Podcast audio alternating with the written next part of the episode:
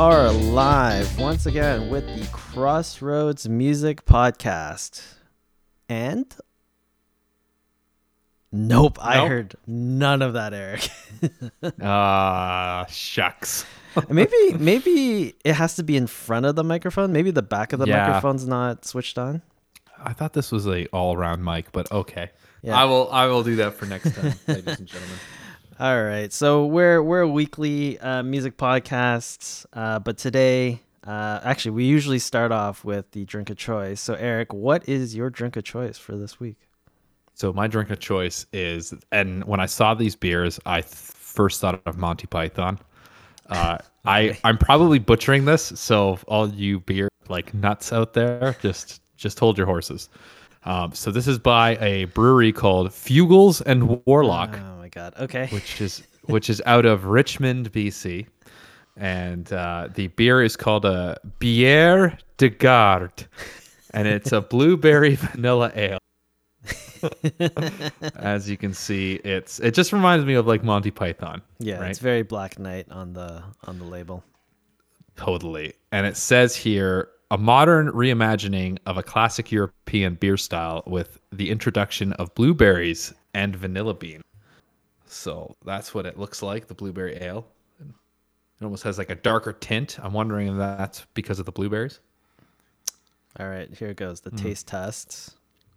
It's good. It's refreshing. Nice. It is very refreshing. It tastes it actually tastes like blueberries. It's like you're drinking blueberry vanilla drink. okay, that's nice.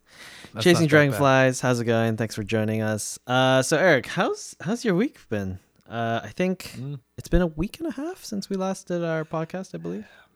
Yes, yes, it has. Uh, well, you know, other than the sad news that bestowed upon us, but Yeah. Okay. Let Let's get into into that piece of news, and then we can we can catch up. But I guess the big news that came out. I mean, it's been a crazy seventy two hours in just pop culture in general, not just in music. But let's not get into like all the other crazy stuff. But uh, Taylor Hawkins, the drummer of the Foo Fighters, passed away at the age of fifty uh, over the weekend. Um, it was crazy because like I was up and like I forget how I found out. I think I was just scrolling in the news or something like that, and it was like popped up on the feed. I was like, "Wait, is it April Fools already? It's April first? I didn't think it was, Mhm. was here already." And I was like, "No, it's not April first. This is for real." I was like, "Holy shit, that's crazy!"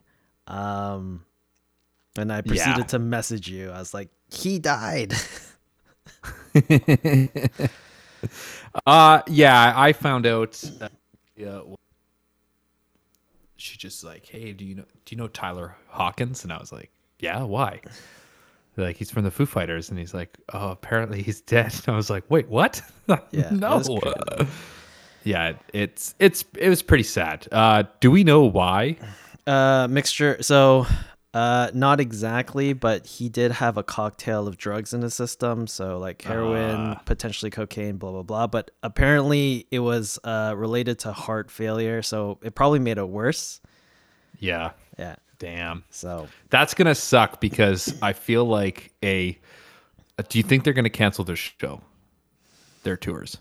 oh yeah, for sure. Like I now, don't. now what it, it worries me because like now here's here's the crazy thing. I just literally finished the Dave Grohl biography, Oh no. and and at the end of it, he says like thanks to so many people, and one of them being like Tyler Hawkins for being like a good friend, which is really sad, right? Taylor Taylor Hawkins.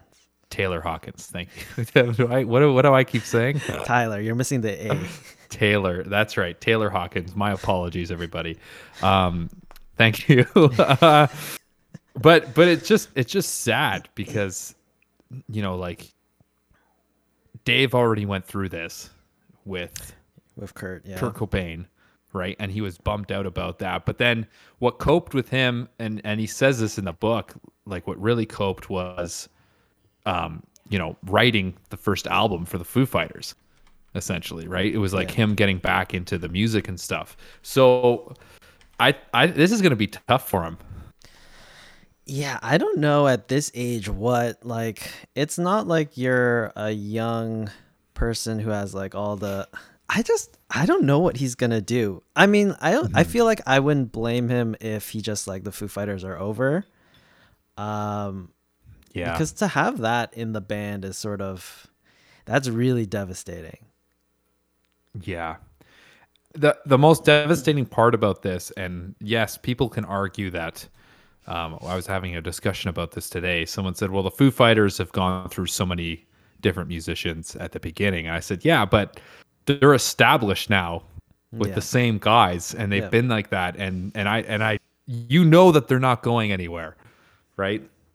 So, yeah, this is this might be the end, sadly, for the Foo Fighters. Yeah, like 20 years together, that's that's a long time. Yeah. Yeah. and then try to replace a drummer with that cohesion with the band, right? Like, Yeah. Yeah, anyways, that's uh that's sort of the it's it's crazy cuz the Foo Fighters and maybe this is just a a general reflection of the state of rock and roll, but the Foo Fighters I would argue are the biggest rock band currently. Right? Like, absolutely. there I don't think there's a bigger rock band uh, there. So it's just crazy that it happened to them. hmm Yeah. It's Um. nuts. Anyways, um, I guess that's sort of the big music news that came out. Uh, yeah, the sad. Yeah. big music news. On a positive note, I know this isn't related to music, but Canada is going into the World Cup, ladies and gentlemen. I am super pumped. I don't know if anyone the- saw that last game. I didn't watch the game, uh, but I do have questions. Um, Yes. I do realize. Shoot away. I do realize it is historic that Canada's gonna make it into the. Is it the World Cup or FIFA or am I mixing up The World stuff? Cup. World No, Cup. The World okay. Cup. Yep. Um, what are Canada's chances of coming out of? I assume the a round robin is the first. Uh, stage? Yeah, the group the group stage. Okay. So they'll be split up into uh, various groups of four. So depending on who's in their group may decide the fate of Canada. Now that being said, a lot of players that are on Canada play for European league teams. So which is a good thing because they're playing with like the top of the top. Now we have probably one of the best younger, newer players, Alphonso Davies. Uh, he is he is just a champion.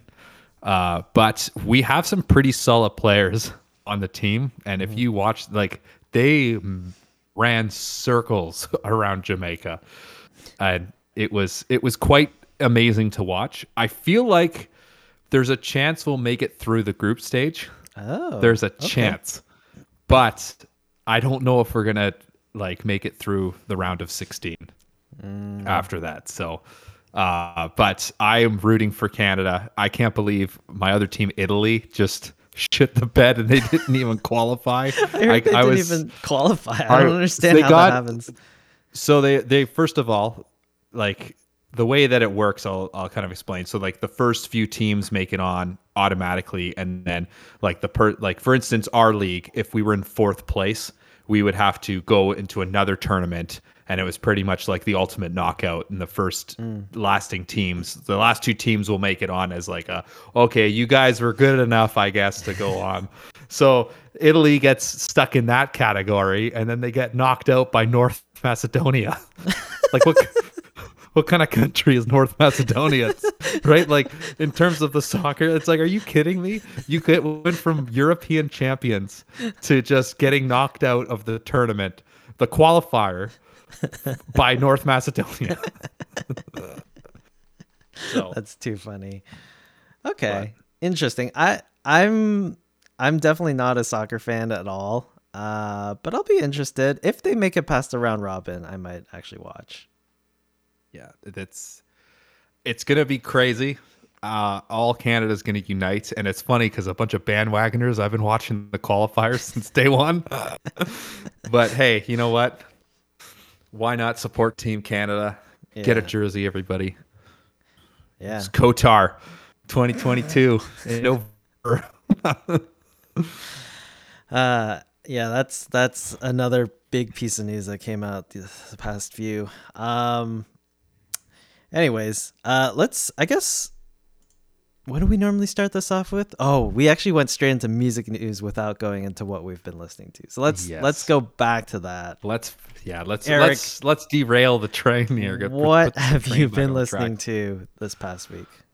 So obviously, I've been listening to a lot of Foo Fighters, um, like a lot. I've actually been listening to a lot of Queens of the Stone Age, um, and the reason is is because in Dave Grohl's autobiography, uh, when he he actually recorded um, the album, which is my favorite Queens of the Stone Age album, like Clockwork.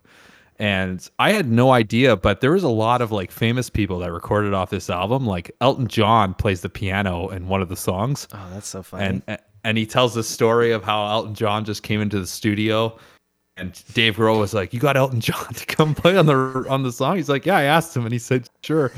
and he's like, "All right, lads, what do you got for me?" And he had them play the song, and he's like, "All right, I got something," and then just recorded one take. And I was No. like, "Wow, that's insane!" that's amazing. Yeah. So that was pretty cool. Uh, so I've been listening to a lot of that. Uh, I checked out the Michael Bublé's new album Higher, and I don't I don't know. Like I'm I'm a big Michael Bublé fan, but like I and I remember telling you to go check out that other song, that single that The came out a auto-tuned one. The it was auto-tune. I- disgusting. so I feel like all the songs that he wrote are all auto-tuned, and then everything he covered on is is not. And I'm just like, what? so, yeah, I I don't know. Half the album is good, I guess. um, That's so strange. th- Michael Bublé doesn't need auto tune. He doesn't. He doesn't, and I don't know why they put it in there. It sounded So- disgusting. That song you told me to listen to, it, it sounded It was- gross. It's awful. Yeah. It is awful. Uh, and then the last thing I listened to uh, that's new is the new, newest single off the Red Hot Chili Peppers album that I've been following religiously. Is this the third Um, one? Third single? the third single, not the one. And and I don't know, like it's a nice slow ballad song, but I just not digging it. I, I want I want to I want John Frusciante that's just solo. Does we Anthony Kiedis uh, carry over his weird Scottish accent? No, he doesn't.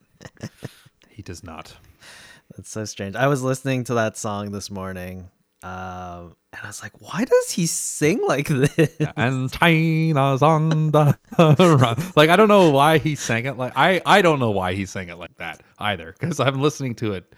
And I'm like, this is a good song. Like, why are you Yeah. singing it like that? like, why can't you just sing in your normal Anthony Kiedis voice? yeah, it's so strange. Um, I'm curious to see them live just to see if he does it live. he probably does.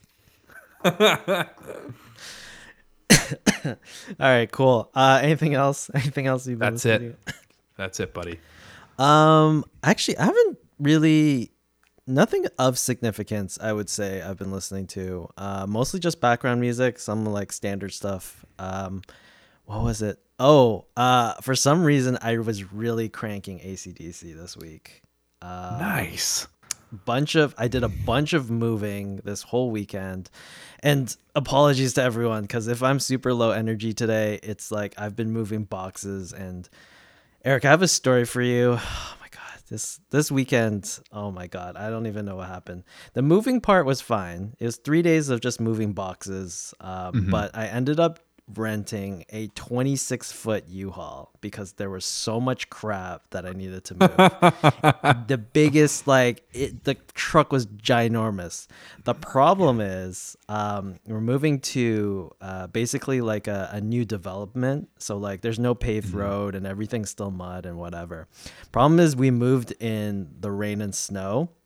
So Oh, this no. truck when i reversed it in and parked it in the driveway it was fine it was like on gravel and a little bit of mud and whatever. Five hours later this truck starts sinking into the ground. And it's Oh, like no. going deeper and deeper. And i Oh, get into the truck like we unload the truck and then i try to get the truck out. Nope the wheels are just spinning.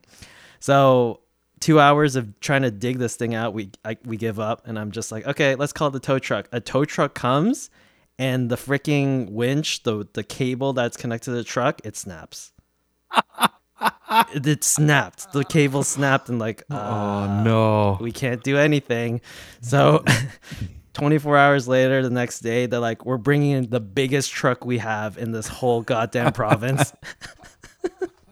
This is like that song, like the truck getting stuck, and then the Oh, other yeah. truck comes to get out, and then that truck gets stuck, and then so like this huge ass like tow truck. I've never seen a tow truck this big. It was like a tank. Just like rolls up, chains itself to the to my 26 foot U-Haul and just pulls it out of the mud. Oh, That was my weekend. It was such a nightmare. That's crazy. I, I always thought that story was going to be like, yeah, so we couldn't get it out, so we just left it there, and now it there it sits. That's why that was my fear. I was like, this is now a permanent sculpture here. It's a tourist Yeah, attraction. an, an abandoned vehicle. Here, this is it's like history. It's like you can go see the music co- crossroads host, the crossroads music podcast host. This is what this is the van he used, and it's still here today. Uh, anyways, that that was my nightmare of a weekend. Um, But yeah. sucks. cranking ACDC the whole time, so Right on. it's pretty fun. Um, all right, let's let's get into some more music news. We've already touched on the Taylor Hawkins thing, but uh, a few um, few items came up uh, over this past weekend a bit. Uh, sort of sticking with the Foo Fighters uh, theme, Dream Widow, which is uh, the Foo Fighters. Uh, so the Foo Fighters released their movie comedy movie uh studio 666 and out of it came a full-fledged metal album that dave grohl wrote. Uh so the band itself is called dream widow and the album is called dream widow uh, and that uh, was actually released last friday uh, for those of you who are interested in a dave grohl full-on metal album which should be Yes. interesting um so that's that's one piece of foo fighters news positive foo Fighters I think news. uh, I think my buddy and I were planning on next week to get together, watch the movie, and just pound back the beers. So- yeah i have it i actually have it on my computer right now so i actually uh i think i will watch it also this coming week. So we can reconvene and discuss how good or how bad it is. Absolutely. Um in other in other music news uh U2 have a tv series in the works with netflix. Um Oh, really? and jj abrams and his bad robot productions are producing the series. Anthony mccarten who was responsible for the screenplay of the queen biopic bohemian rhapsody will be writing the script. Uh, the band are expected to be involved also. So Hopefully it's good. I hope it's not like Bohemian Rhapsody. I hope it's a bit more like U2. I can. The Bohemian Rhapsody mm. movie was good, but it was a bit. It was a bit cheesy for my for my liking. Yeah, I I thought it was probably one of the best or better Yeah. movies that depicted like an artist, and and I I really enjoyed it. But I, but I know what you mean. There was some parts that were a bit cheesy, and and I think there was just so much that Queen did, and they tried to put it into this small time strain, which is hard to do, right? Mm-hmm. Because, but I feel like it was essential to play that last like live aid scene because that was just phenomenal Yeah. especially when you watch them back to back. Like i was like oh my god. Rami malek is like the best actor in the world. Like he is the best actor out there. And and he should win an oscar for that um but i'm sure that will come up what happened in the oscars maybe in the news but we'll see but No, regardless uh i wouldn't mind seeing him i wouldn't mind seeing this see how it goes U2 one. Yeah. yeah Yeah. Chasing Red Fly says it was such a good movie. I'm assuming the Bohemian Rhapsody. Yeah, I, like I'm not disagreeing that it wasn't a good movie. I just feel like it was too clean for my liking. Queen, especially Freddie Mercury, was not sparkly. Like his image was not like that clean boy image. He was very much No. into sex, drugs, and rock and roll.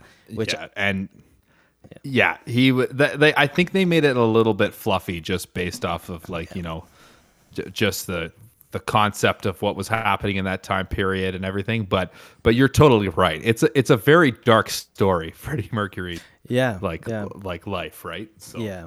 Yeah, they only focused on the good stuff.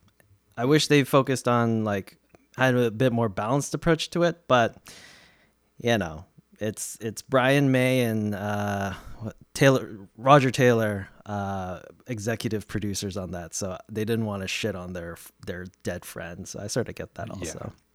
No, absolutely. Um, and finally, last piece of news: Genesis. Uh, so Phil Collins, Mike Rutherford, and Tony Banks have called it quits and have completed their final show this past Saturday in London. Uh, and also, apparently, Peter Gabriel was in the audience. So it's a it's an end of uh Genesis is such an interesting band because like they have very two very distinctive uh eras to them. They have the Peter Gabriel version of Genesis, which if you're a prog rocker, it's like some of the best music that's ever been written. Uh, And then you have post Peter Gabriel with Phil Collins as singer, and some of it's good, but uh, in terms of mainstream success, that is they definitely had more chart toppers with Phil Collins as the lead singer. I definitely am a huge Peter Gabriel fan of Genesis. Yeah. Um, I thought that band was so awesome, Yeah, right? And and like even if you look at it, like when when do you hear of a band where the where the band kind of just does their own thing, kind of splits off, but then each individual people become famous, yeah, right? they're just so so talented in that band. Every single member mm-hmm. in Genesis, even Phil Collins. Like you might you might not like Phil Collins because he's sort of a, an abrasive character, but like if you really study his drumming, like some of that stuff's just incredible in what he's doing, and it's not like simple four four stuff. They're like playing mm-hmm. around with odd time signatures and like the rhythms he's using is just so out there. Genesis mm-hmm. was a great band. Absolutely. Um, but yeah, they've called it quits. They did their last show this past Saturday. I wish I, c- I sort of wish I could have uh, gone to that, but it's too far for me. uh, all right, that's that's it for uh, music news. Because I don't want to get into Oscar stuff on this Yeah. podcast. Everybody knows what's happening. Yes, we don't need to rehash that There, stupidity. there was a bit. There was just a bitch slap, but that's that's about it. yeah, I guess. I guess as I said it, I was like, oh, I guess it has nothing to do with music. So, yeah, we don't need to talk about it here. I'm. I'm although there was a funny meme I saw with with Will Smith, they're playing the Fresh Prince of Bel Air. Oh. So I thought that was quite humorous. But but anyways, you can go look it up on YouTube. Oh my god. Okay, let's move on. Today music history. Today is March 28th, 1955. Reba McEntire is born in McAlester, Oklahoma. Iconic country singer right there. Yeah. If you if you want old country and good country, go listen to Reba McEntire. Yep. This I actually didn't know. 1964, heavyweight boxing champ Cassius Clay, later Muhammad Ali, hits 102, number 102 in the US Billboard charts with his cover of Stand By Me. Really? I didn't know Muhammad Ali did a song, let alone even like charted. That's crazy. It it actually charted. That's amazing. yeah. He did a cover of Stand By Me. I'll have to go check this out. Uh 1967, Van Morrison records Brown Eyed Girl. That's such a classic song. It's such a like I'm I'm mixed feelings because sometimes I listen to this song I'm like this is such a great song, and then other times I'm like this is so overplayed, but but it's a great song. Like it's such a great song. Yeah. Yeah, it's it's a really good song. The Van Morrison has so many freaking hits, eh? Yeah, he does. uh 1973, Led Zeppelin released their fifth studio album, Houses of the Holy. Houses of the Holy, Uh D'yer, D'yer Mak'ers on that one. a D'yer Mak'er. That's right. That's that's a good tune. I like that tune. Is D'yer Mak'er stolen? I, one day we're just gonna do a whole episode of all of the songs Led Zeppelin. stole. Yeah. That'd be a whole episode of just one album, though. Hey? yeah. Oh man. Yeah. Led Zeppelin. Anyways, uh, 1978. Uh, 1970. Oh, Chasing Dragonfly says The Great Deception. Is The Great Deception on that? Maybe. Deception. Probably. Anyways, 1978. Alice Cooper appears on The Muppet Show where he performs Welcome to My Nightmare and School's Out. Uh, the premise of the episode is he offers to give the Muppets fame and riches if they'll sign their soul over to him. Kermit is horrified, but Gonzo spends the entire episode looking for a pen. Uh, I just feel like that episode would be just like a little bit darker than usual, you know. I don't know how they get like this is supposed to be a child show, and you have Alice Cooper showing up to like take the souls of the Muppets. That seems Yeah. a bit much. that seems like it would be very, very like just over exaggerated, faked. Like you could tell Alice Cooper's just like, okay, let, let me play my songs now. Um, today, uh, in 1979, the day after they are married, Eric Clapton sings "Wonderful Tonight" to his new wife Patty at his concert in Tucson, Arizona. He wrote the song about her while waiting for her to get ready to go out. That's a good song. That's such like a, a simple, like great love ballad. Like just that guitar riff. It's so easy. Anybody can play it on the guitar, but it's just so good. It's just so good. That's a really good Clapton song. Yeah. Uh, 1981, Blondie's Rapture hits number one on the Hot 100, becoming the first chart topper with a rap in it. Oh. Yeah, Blondie with uh with it's weird that Blondie is in conversation of like one of the first hip hop like records ever. It That's just really funny. it just weirds me out. But first number one hit with a rap in it, so uh, 1982, on his way to No Nukes rally, David Crosby crashes his car into a divider on the San Diego freeway. Police find cocaine and a concealed pistol in the vehicle, but charges against him uh, are plea bargained down to reckless driving, and he is sentenced to probation and a $751 fine. A few weeks later, he is arrested again, this time for using cocaine. You know, you know, you're real something when you have a pistol in the car. Why do you have that pistol in the car? It's for protection. Yeah. anyways, I'm a bit skewed in that, but anyways.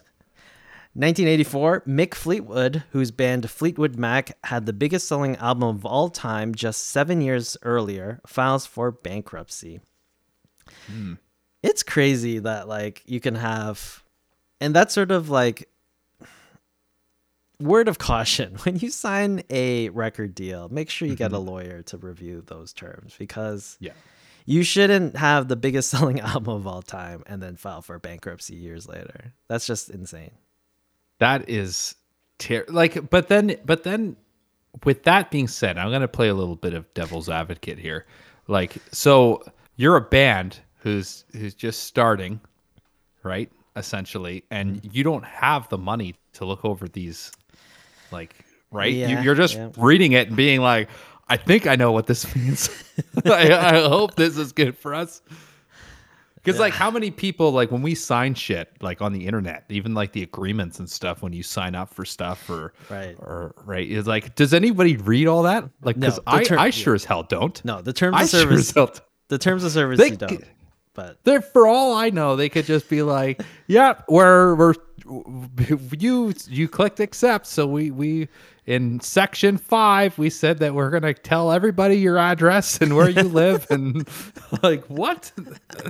but but like yeah, so like with a starving musician, like it's it sucks because you you don't have the money to have a lawyer look over that stuff. But like I feel like with Fleetwood Mac, if you're starting to get money, you should probably be like, hey, maybe we should get a lawyer to look over this contract because they can always challenge the contract and stuff like that, right? yeah, yeah, yeah. But but hey, what the hell do I know? Uh, here's an interesting uh, tidbit of fact. 1985, a four-year-old Alicia Cook makes her acting debut on the Slumber Party episode on The Cosby Show. Later on, she'll become famous as Alicia Keys. Really? Yeah. Are you actually kidding me? That's her first had- claim to fame. Four-year-old actor on The Cosby Show. I used to watch the Cosby Show all the time, and like I did I that that's blowing my mind right now. that's insane. That's awesome. Good for her. Um, also on this day, 1986, Lady Gaga is born.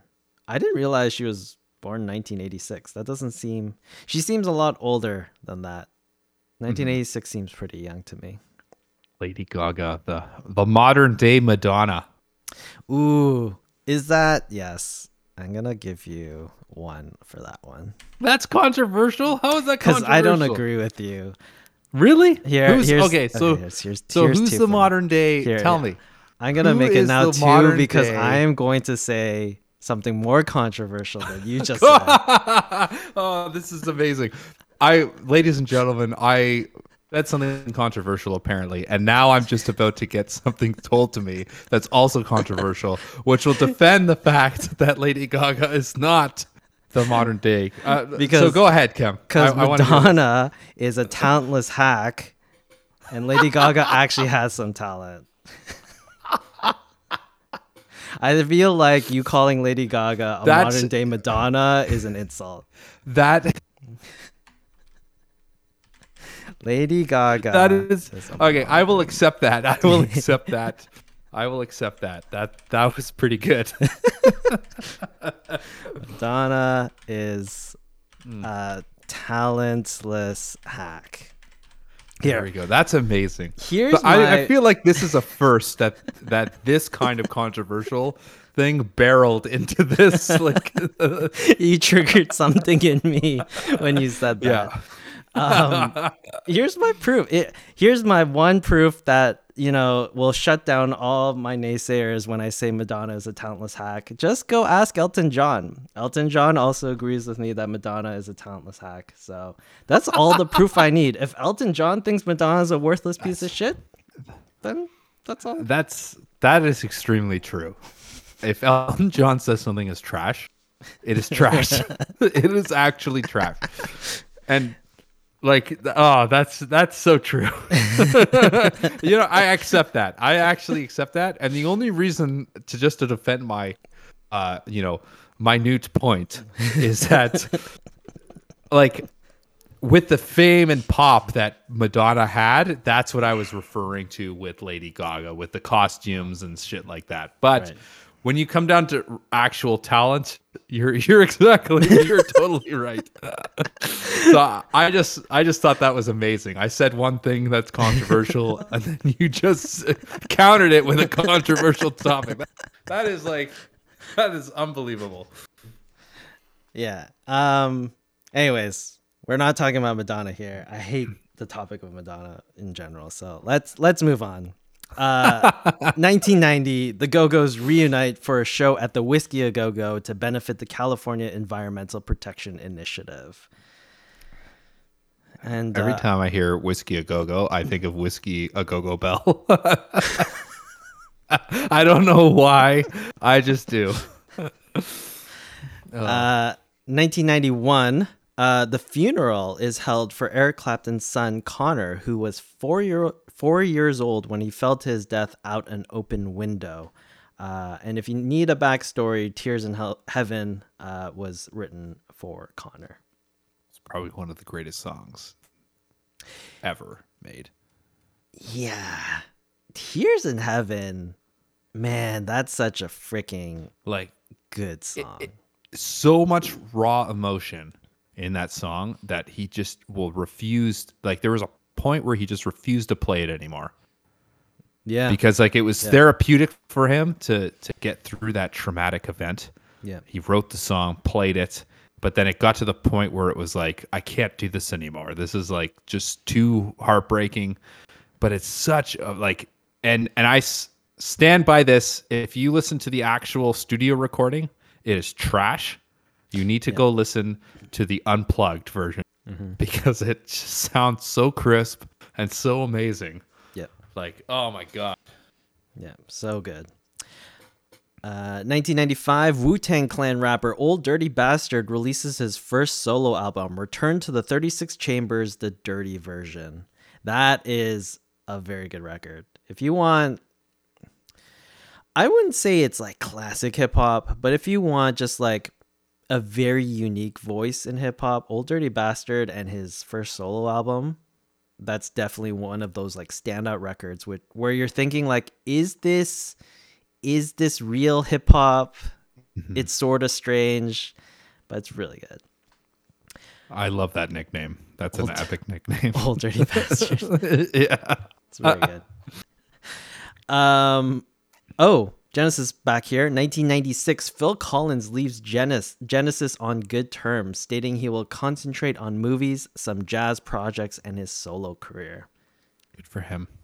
I mean, it worked out for him because he got the Tarzan soundtrack and made millions of dollars. Yes, he did. yes, he did.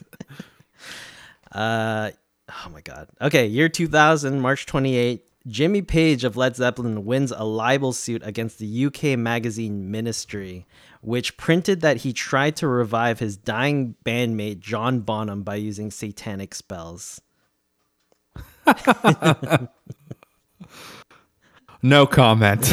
I don't know why why anyone would print that and think that's fact. It's absolutely Yeah. ridiculous.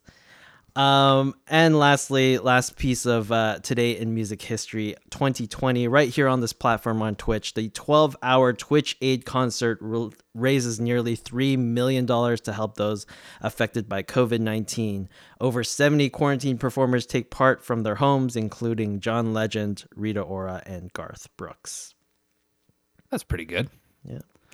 I I'll always remember our Live Aid concert when we signed up. remember we had to audition for it, and we were like, "Yep, yep, you guys make the cut. Like you guys, we're gonna put you on last because you're you're pretty decent." And uh, we we went overtime. Remember that? Yes, I They're do like, you only have time. Like you gotta stop. Like they're like, you gotta stop. And we both look. At, All right, one more song, guys. and oh, it was amazing. that was a good time. That was yeah, that was a wild ride.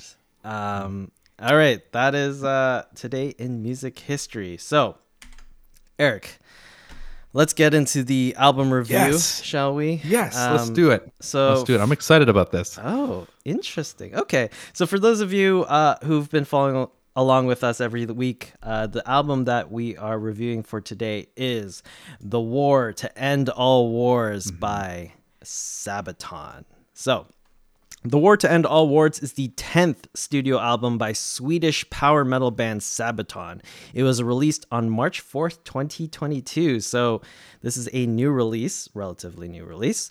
Uh, Sabaton themselves is often referred to as one of the big four power metal bands, along with Blind Guardian, DragonForce, and Helloween. Um, it's a bit debatable there. I, let's not get into the minutiae of it, but the timeline doesn't really work for me when people refer them as one of the big four, but whatever. Um, they are one of the most successful rock bands in Swedish history, and their uh, album Carolus Rex is the best selling Swedish heavy metal album of all time. Uh, this album is a concept album which focuses in on World War One and is a sequel to the band's previous effort in 2019, The Great War.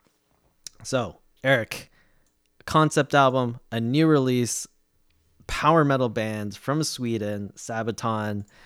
I assume you have not listened to Sabaton previous to this. Uh, I'd never even heard of them until.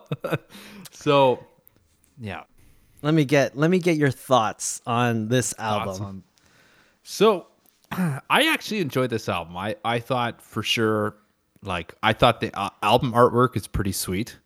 Uh, I really enjoy history, so I feel like Kemp chose this album just to, like, in the chance that the history would get me, and it did. It it honestly did. Like, uh, I thought they did a really cool job of it. It kind of starts off with like the hell of World War One, which is, and they really like paint a picture with the lyrics and and I would say the music as well, just because it's metal.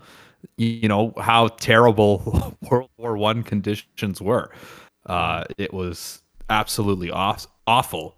Uh, I would never ever fight if somebody even's like, "Would you would you like to fight in World War One or World War Two? Hands down, World War Two. Like not even like get me away from fucking World War One. Right. Um, but I thought it this this album was pretty cool. Like it starts off with Stormtroopers, uh, which is interesting. I'm going to be a little bit of a history nerd here. Um, but stormtroopers were labeled for Canadians. Uh, everybody hated fighting Canadians. We always adapted to our environments and fought really well in battles, and and we gave the, our enemies hell. Like the Germans hated fighting us. That's where the storm, uh, the term stormtroopers came from. So uh, I thought that song was perfect for opening the album because you can just get that picture of like you being in this like dark, foggy, like trench and then all of a sudden like the whistles go and then you're up above and just running. And pray to god you don't get shot or blown up by artillery. But uh, i thought it was cool. And then then uh, what i loved about this uh, concept album is they kind of touched upon every kind of aspect of war essentially right like uh, um, you a lot of ship battles happened in World War One, right? So they talked about like Dreadnought, it's a cool song, or even Race to the Sea uh, for for like the arms race and supply chain. Like I thought that was really cool how they how they did that. Um, in terms of, I really like my favorite song on this album, hands down, is "Lady of the Dark." Ooh, okay. Nice. Yeah, I thought that was cool, and and the thing I liked about it too was because there's always uh, been kind of folklore around World War One history about soldiers, and a lot of diaries uh, stated that they've seen like this ghost lady that's almost like taking people into the night. So I thought it was kind of cool how they played off that mythology, essentially, right? Um, obviously, you're tired, you're battle worn, so you're gonna see stuff and hallucinate a little bit, right? Uh, but uh, I I actually quite enjoyed this album. Uh, the last two songs was I was like, all right, it's okay. Okay. but I, I just felt like the the first half of this album was so just heavy driven, um, in terms of like the melodies, the guitar licks, the drums, but uh, I felt like it started falling apart near the end. Uh, obviously, Lady of the Dark does fall in track number seven, so I quite enjoyed that song. But overall, I thought this was pretty decent. Like I, I thought it was pretty good. Like they're pre- they kind of remind me of like an Iron Maiden meets kind of Volbeat. Okay. Yeah, mm-hmm. I could see it. I could see that. No, I'm glad that uh, you're here to to help me fill in the blanks here, because like uh, I know. Well, here, here's my backstory with Sabaton. Uh, before even knowing about this band, I saw them live first. Um, I forget when. It was a long time ago, but it was a, a relatively small theater. Um, and they put on just a phenomenal show. When they showed up though, so here's the thing with Sabaton. They are they don't really label themselves this, but for all intents and purposes, they are essentially like a, a theme band. Like all, everything mm-hmm. they do is war related somehow. So all their songs are somehow related to war. Uh, they show up on stage in military gear. Uh, like That's they're wearing they're wearing like helmet like helmets from World War II or World War One, depending on what song they're playing or what the theme is for that night. Um, so everything they do is related to war. I think even in like their bigger stage productions, they bring like a uh, a tank onto stage just That's for like a so prop. cool.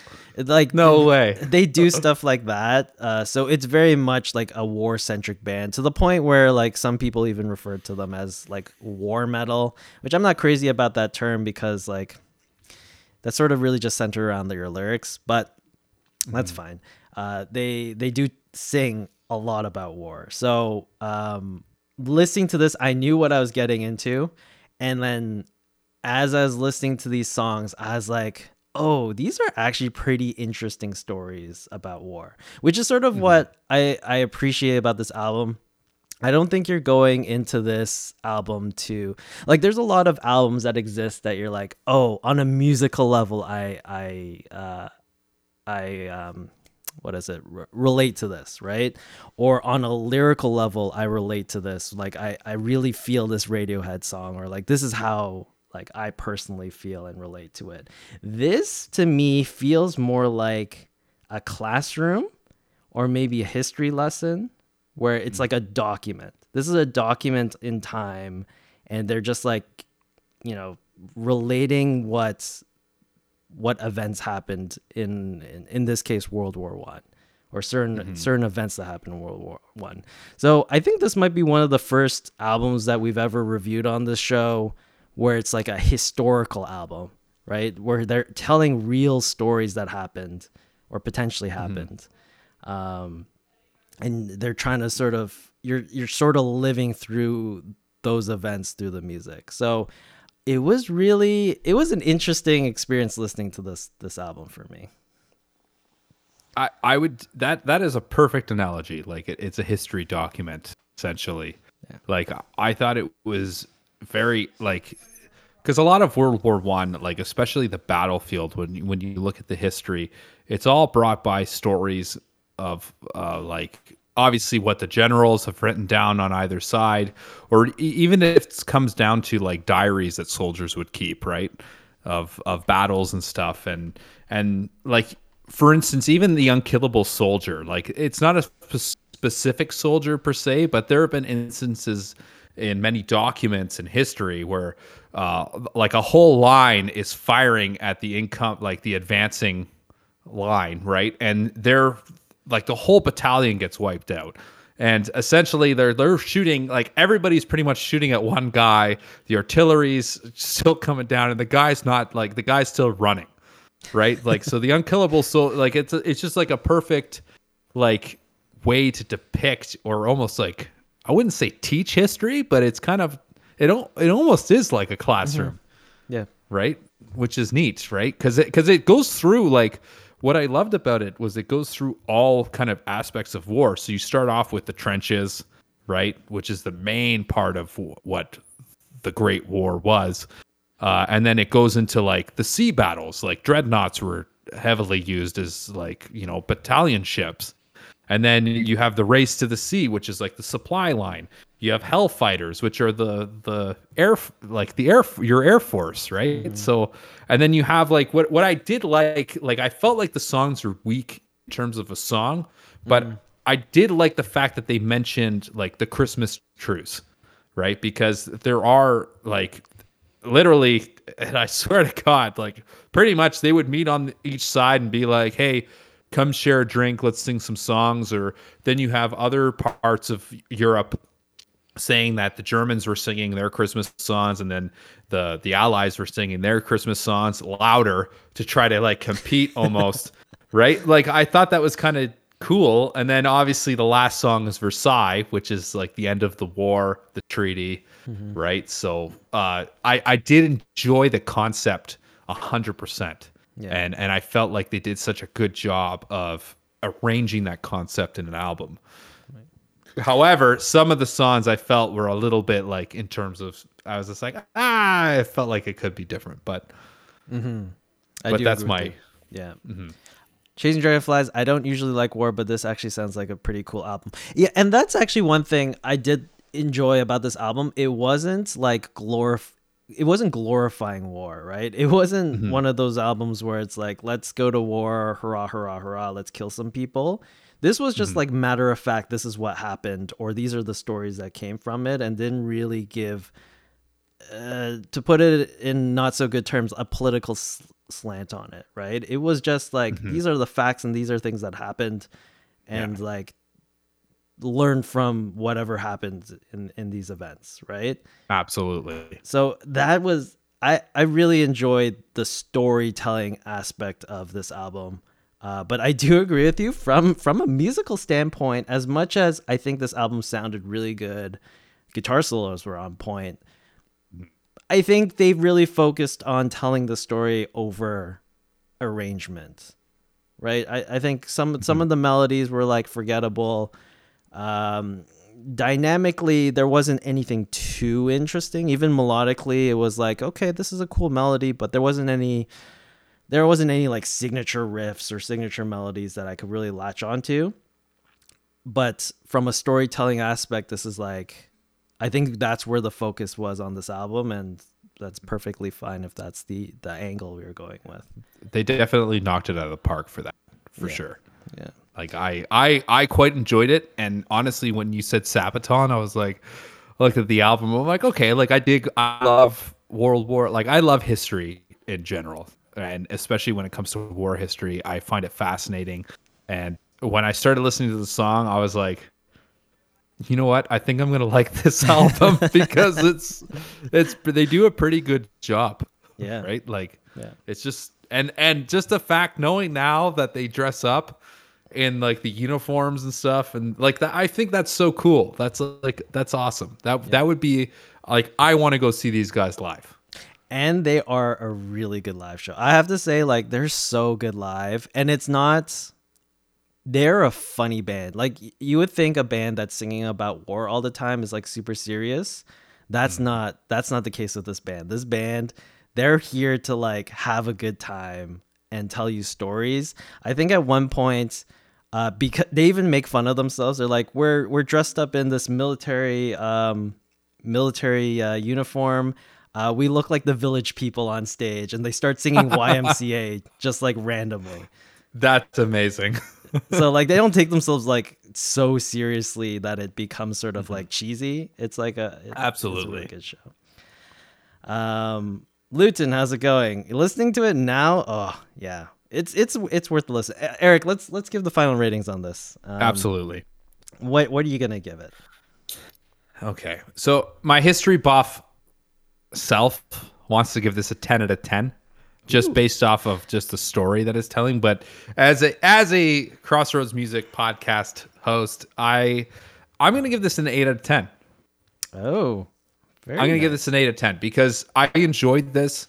Um, I know a lot of metal fans. I, I could see a lot of hardcore metal fans having a problem with this band, mm. but but that's a whole other story. but essentially, yeah, I, am giving this an eight out of ten because I I enjoyed the concept of it. I thought it was really well executed.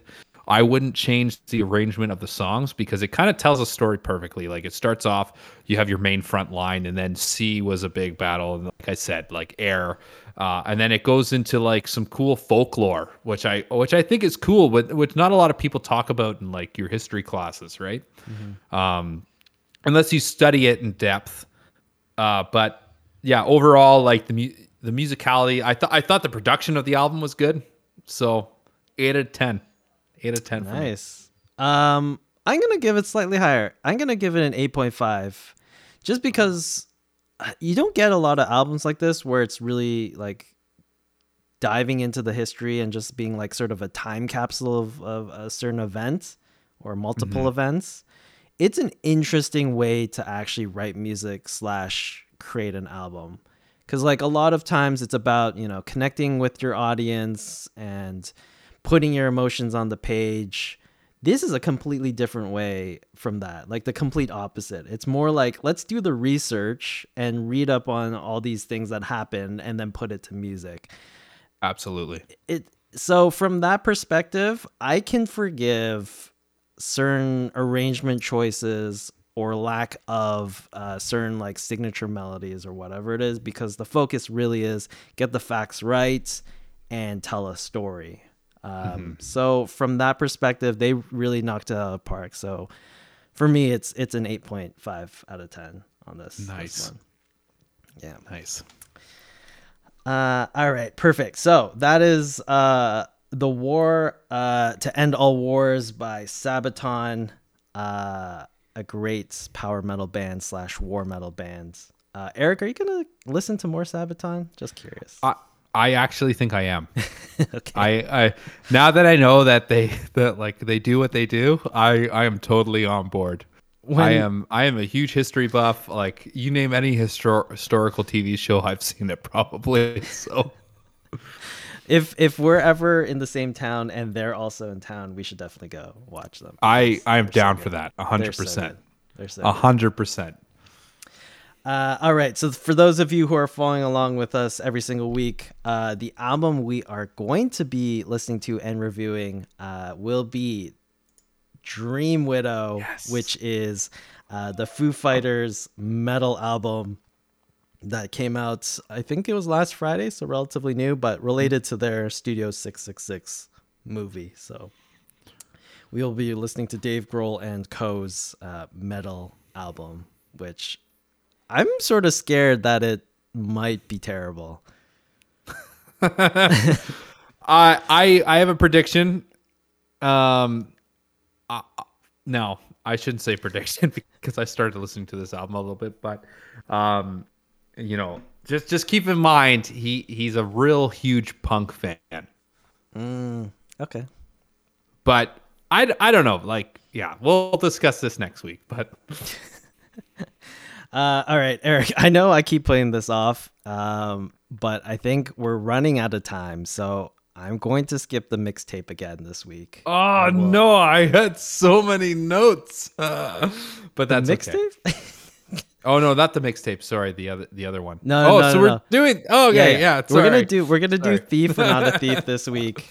Uh, but let's, Let's skip the mixtape for this week. We'll do it next time.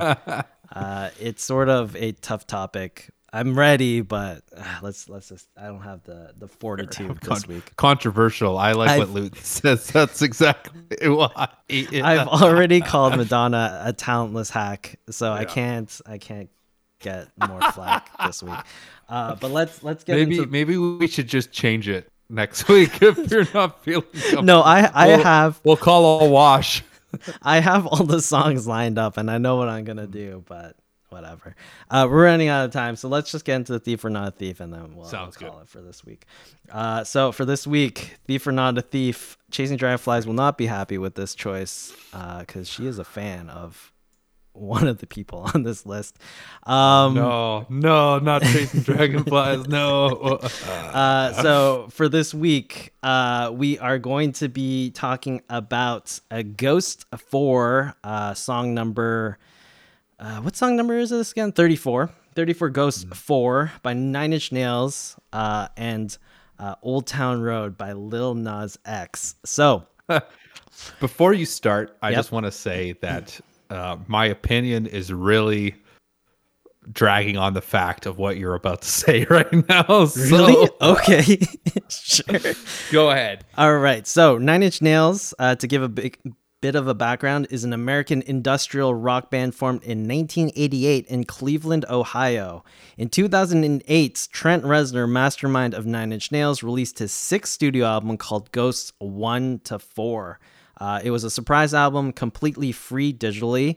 Uh, it was four individual albums with nine songs each and completely instrumental. So, in today's uh, Thief or Not a Thief, we're going to be looking specifically at song number 34 off of Ghosts 4.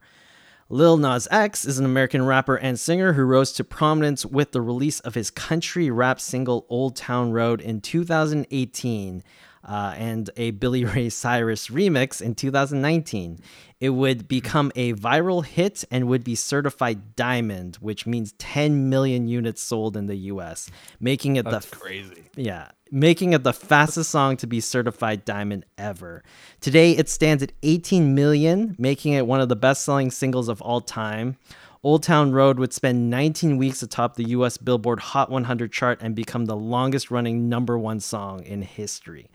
Uh, notably, Lil Lil Nas X would come out as gay, while Old Town Road was atop the uh, Hot 100, uh, making him the only artist to, to come out while having a number one record. Uh, the song has been widely labeled as country rap, a genre that was not uh, considered uh, mainstream prior to its release, although Lil Nas X considers the song to be country trap instead. So, the controversy here comes from uh, specifically Dutch record producer YoungKio, who composed the instrumental for Old Town Road and made it available for purchase online in 2018. It features an unauthorized sample of 34 Ghosts 4 by Nine Inch Nails. Lil Nas X would purchase the instrumental from YoungKio for $30 USD and recorded Old Town Road in one day. Uh, ultimately, the unauthorized usage of Trent's music uh, due to using uh, that instrumental. Shortly after the song started to gain traction, Lil Nas X's panicked manager would call Trent Reznor to ask for clearance on the sample, which Trent did grant. Songwriting credits would be updated to include Trent Reznor and longtime writing partner Atticus Ross.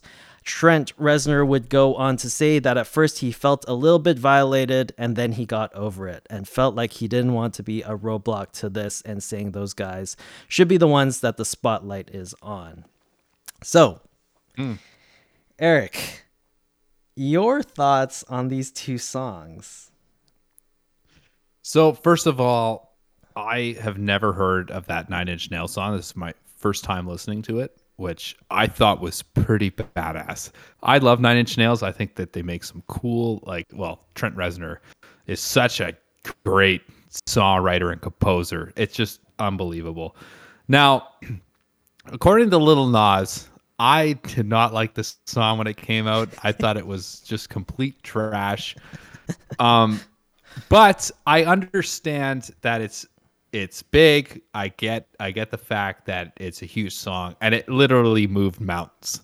Mm-hmm. Like literally move like if Calgary Stampede is blasting this song, like that's a big deal like for Canada especially. So um and what's interesting is like listening to these two songs because of this thief or not a thief uh you know I didn't realize Little Nas X is actually like a huge like he loves pickup trucks. He loves like that whole like country thing, which is so like crazy because it's just the music he produces. You think that it was just like you know high end like you know G G seven jets and stuff like that, right? Yeah. But um, regardless, so now that I know this, see now this is what could kill me because I was when you listen to both the songs, the intros sound pretty similar like it even comes down to that little like twangy guitar part that and it's just it's so so similar that it's like uh, how do you not steal this? Like how is this not like a theft? Right. But but then now that you said the fact that he didn't even compose that part, like it was some producer. Dutch guy you said? Yeah, Dutch record producer, YoungKio. Dutch record producer. So so I feel like Little Nas X kind of got a little bit like screwed. Mm. Right? Because then obviously his legal team was just like, "Oh shit.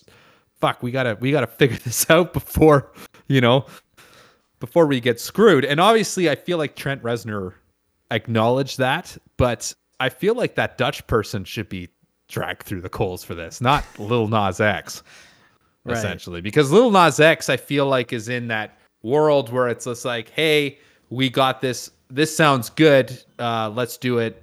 And then, yeah, uh, the Dutch guy's probably like, oh yeah, it's good. It's good, yeah, it's good.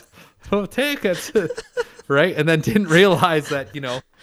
But I don't know. Now that now that you say that, I kind of feel a little bad for Lil Nas. Mm, just okay. based off the circumstances. Okay. Uh, Luton says Lil Nas X made it better. His only offense is that he made a Nine Inch Nails song popular. That's some Ooh, spicy, that's controversial words. That is like See, I feel like that's controversial. can we add other people's controversial stuff to we, this? We can update it to three if we wanted to. Let's do it. Let's do it. Luton, congratulations. Three. You have entered the list. Yeah, I'm gonna just put this into the list by Luton. There you go. Um, You're making Crossroads Music Podcast history, my friend. um, yeah, I'm sort of in the same boat. Clearly, the two songs are exactly the same. Like the instrumental, obviously, Ghosts uh, 34 is an instrumental, so the, nothing to do with the lyrics or the melody line of the vocals. But the backing track, the underlying instrumental part, it's the exactly same song, right? Like. Mm-hmm the guitar twang that you mentioned, it's the exact same pitch. Like everything is like it's just copyright infringement everywhere.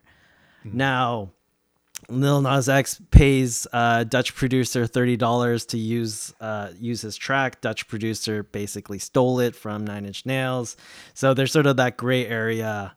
And I feel like in a case like that, you can't really place blame on Lil Nas X because you know he he went through all the pr- uh, appropriate venues right like he he mm-hmm. found a uh, instrumental track online and you know he could have just thiefed it right he could have just taken it and used it himself but he actually like paid someone uh, in good faith and thinking this is like a completely original piece of music right so mm-hmm.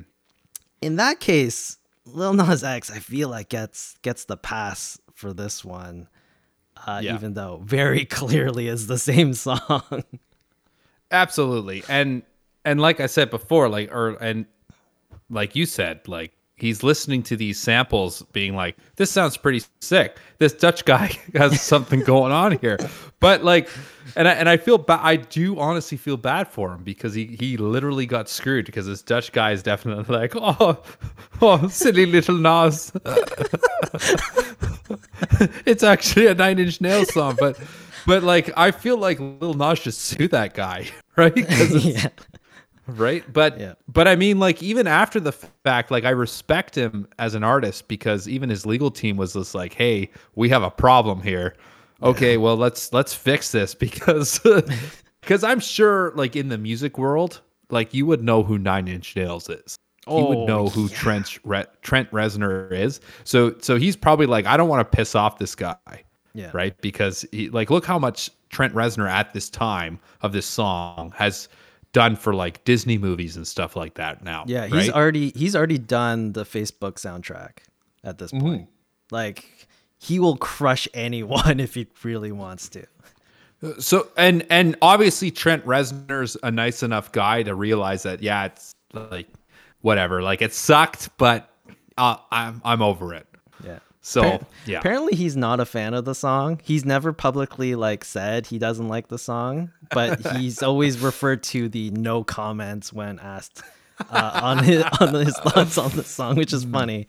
Um, interesting. but yeah, ultimately he did uh, allow them to uh, use use his uh, his music. Uh, he didn't block it because it's actually within his right to to completely say no, you guys can't use this and just like stop it at his tracks. Could you imagine? Like, you know how much this song has like just moved waves around the world of popular culture? Yeah. Like, and Trent Reznor just like, nope. nope, no one can listen. Then- this song doesn't And exist. then it's like the song we would never have to listen to this song ever again. Ah, yeah, it'd be crazy. It's it's crazy how a song. I mean, maybe this is just a testament to the genius of Trent Reznor, but how can like this this man create a song like this and it becomes this like pop sensation Absolutely. worldwide? Like Absolutely. just madness to me. Mm-hmm. Um. Anyways, thief or not a thief? Is Lil Nas X a thief? I would say no. Yeah, I'm I'm in agreement with you. Yeah, not a Yeah. thief because uh, I feel like he's in the clear for this one. Yep. He Uh, definitely is. And then who did it better, Nine Inch Nails or Lil Nas X?